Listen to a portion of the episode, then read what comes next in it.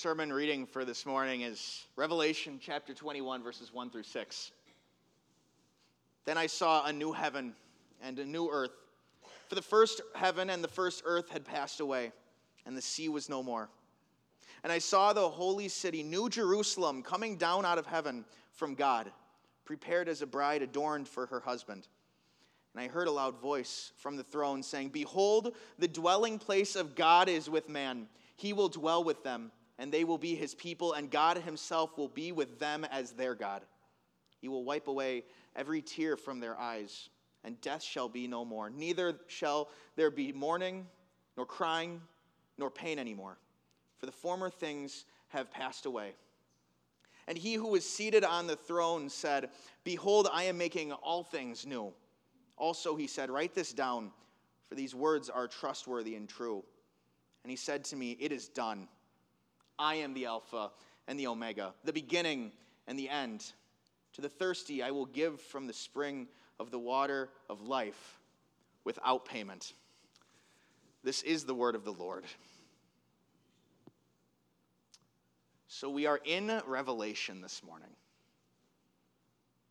And as we go through Revelation, there's really two truths that we've got to keep at the top of our mind. First, throughout the book of Revelation, it becomes immensely clear that Satan has power. And that the devil is willing and able to do war with every single human being in this world, and that he's also willing to do battle with God's church. That he's going to always rage against it, and that he's not going to stop. But then there's a second thing for us to keep in mind God wins. And that's sort of where we pick up our reading for today from Revelation is that part where God wins, where God claims victory over Satan both now and forevermore. And as we think about that, I want you to consider where are we at today? Where are we at in our own personal struggle, and where are we at in our struggle through this world with our brothers and sisters in Christ? The Apostle John, he starts in Revelation. He says, Then I saw a new heaven and a new earth. For the first heaven and the first earth had passed away, and there was no longer any sea. It seems like a pretty big picture a lot's going on there a new heaven and a new earth. How are we supposed to understand that? Essentially, what we hear John saying here is what he saw was this earth fundamentally changed. That God had promised a new heaven and a new earth, that when Judgment Day rolls around, everything that you see around you is going to stop looking the way it does. So much for, so that even the fundamentals, the things that you would expect would be constants, the sea itself would be no more. That's something that we can look forward to. A world that doesn't have all of the tatteredness and the tornness and the wickedness and the corruption that we look around and, we see in our world today.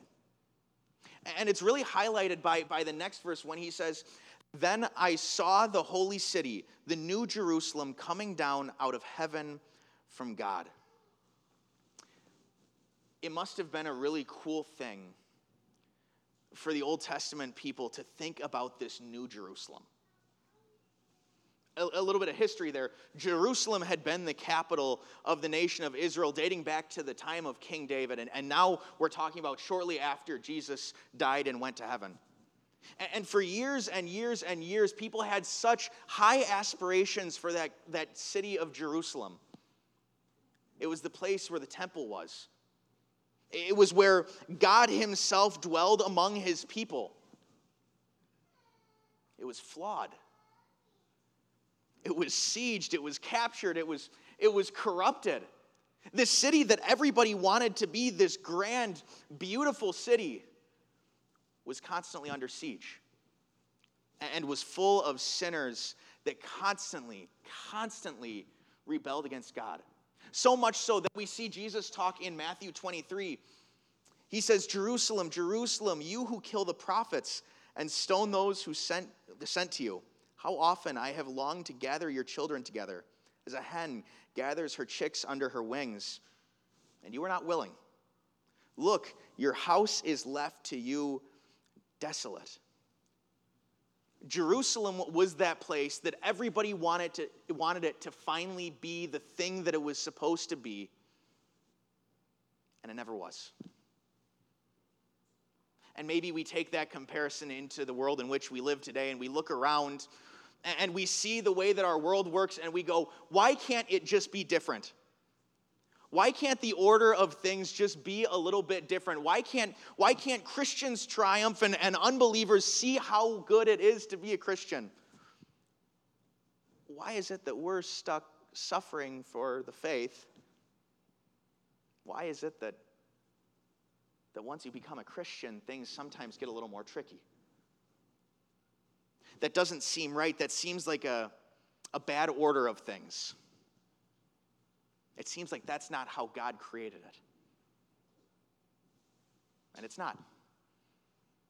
God never had any intentions for, for any of this to happen. He never, he never wanted sin to come into the world. God created a good and a perfect world, and He said, I want my people to dwell in it. But it was Adam and Eve's sin, our sin, that breaks that to pieces. And so now we as Christians in this world are left to struggle. So much so that Jesus promises it to us. Uh, in 2 Timothy, he says, In fact, everyone who wants to live a godly life in Christ Jesus will be persecuted, while evildoers and impostors will go from bad to worse, deceiving and being deceived. You signed up for it. That's essentially what Jesus is saying is, is the life of the Christian is normally going to be, not abnormally, normally going to be one that is full of strife, of persecution, of mockery.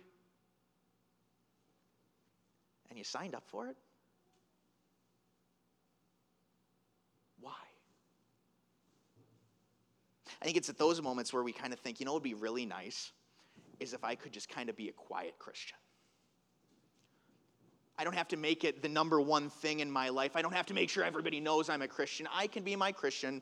I'll go to church on Sunday. It'll all be good, but I don't need everybody else knowing about it because some people think some people think it's kind of silly.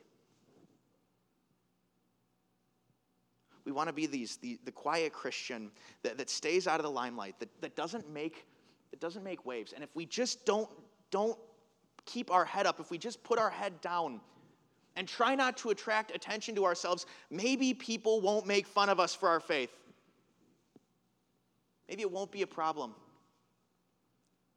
Maybe I won't face mockery and, and persecution. But that's not how we should do it, should we? No, instead, we listen to the words of St. John in Revelation and we look forward to a different time when it says, I heard a loud voice from the throne saying, Look, God's dwelling place is now among the people, and he will dwell with them. They will be his people, and God himself will be with them. Did you hear that? It's that moment that our faith is no longer faith anymore, but it's sight. Because, brothers and sisters, you will be mocked because you have the audacity to say that Scripture is what it is, that it's the true, inspired Word of God. It's God speaking directly to His people, immutable, unchangeable. You will be mocked if you say, Yes, Jesus was true God and true man. People might look at you and go, That doesn't seem right. If you would if you would tell people that you believe that the world was created in seven days, the, the exact way that God says it was created, seven normal days, people would look at you and go, You are a lunatic. Brothers and sisters, we know we're going to be mocked for our faith. And so we get to look forward to a day when we don't have faith anymore, we have sight. When we get to look eye to eye with our Heavenly Father who breathed the words into Scripture, who laid the foundations of the universe. When we get to look eye to eye with our Savior, true God and true man who came in the flesh to save us, we get to look and see and hear and touch. We get to look forward to that time when no one could possibly say that we're wrong because the proof is right in front of us. That's why we celebrate All Saints' Day. Because we have brothers and sisters right now, maybe some that we've never met before, up in heaven right now, getting to bask in those things, in those certainties in those things that are no longer just hopes or wishes or dreams or anything like that, but they are realities for them.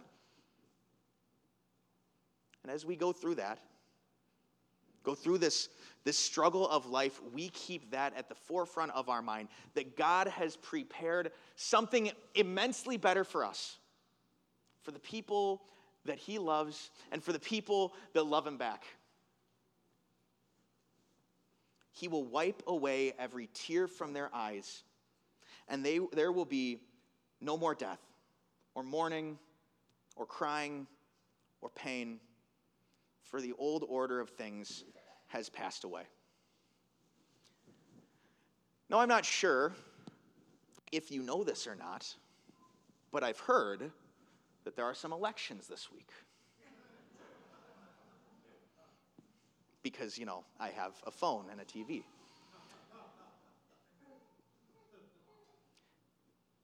And there's a lot of people that are going into elections thinking if we can just elect this person, if we can just vote this way, then everything's going to be good.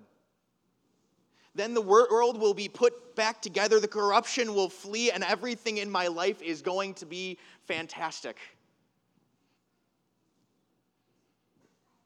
Brothers and sisters, we know that that's not what God's promised.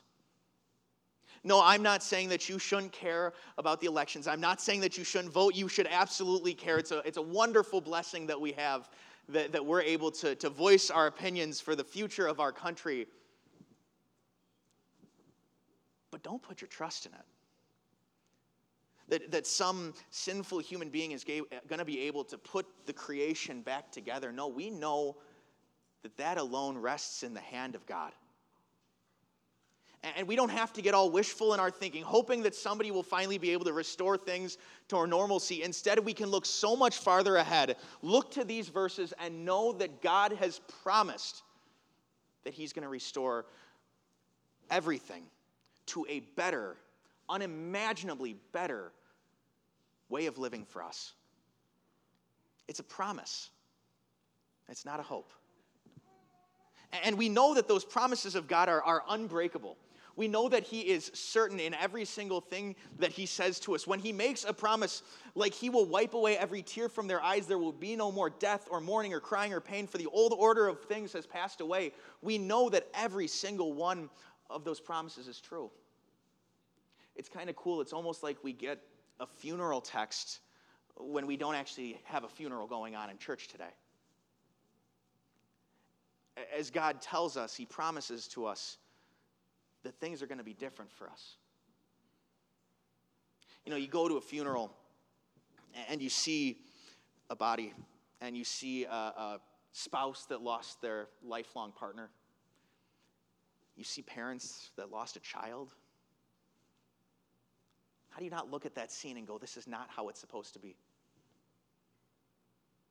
This is not what God intended. This is not, this is not right. And it's in that moment that we remember these verses. That there will come a time where that is no more.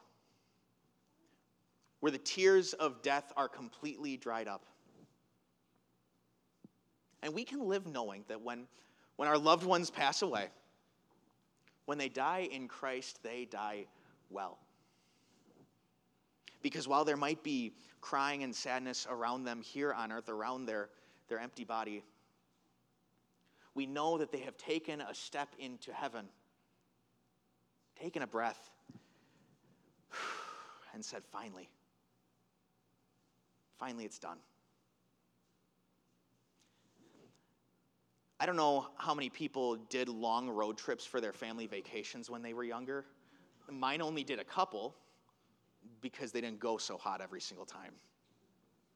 I remember one, we went from Illinois to Denver, Colorado. Uh, about a 12, what should have been a 12, wound up being a 14 hour trip. And I remember we, we got up early in the morning and we, we all packed up into our Mercury Villager. My dad gets behind the wheel and we start driving. And it's me and my two brothers in the back seat of that van. And you can imagine how quickly things deteriorated in that car. A lot of uh, stop touching me's, a lot of anger, a lot of blame, a lot of screaming. And then all of a sudden, my little brother, who was like four at the time, had the nerve to get sick in the middle of the trip. And as you could imagine, that smell doesn't come out of carpet. And so there we are. We're, we're tr- hurtling towards Denver, Colorado, with my dad driving this van as fast as he could possibly drive it. And we realize that this vacation was not worth it. It was not worth the struggle that we were going through. But then we saw it. As we cross in to eastern Colorado, there are the mountains. And we're almost there, right? Wrong. Because as we as little kids didn't realize, you see the mountains quite a bit before you wind up in Denver, Colorado. And the Are We There Yet came out. Are we there yet? Are we there yet? And finally, my dad pulls into the parking lot of the downtown Denver Embassy Suites, and we were there yet. And you know what? We didn't think about the trip anymore. We were happy to be where we were supposed to be. And the trip, which was 14 hours long, was nothing compared to having the run of this hotel all to ourselves. Right now, you might be in the middle of a, of a trip that's very trying. Broken relationships,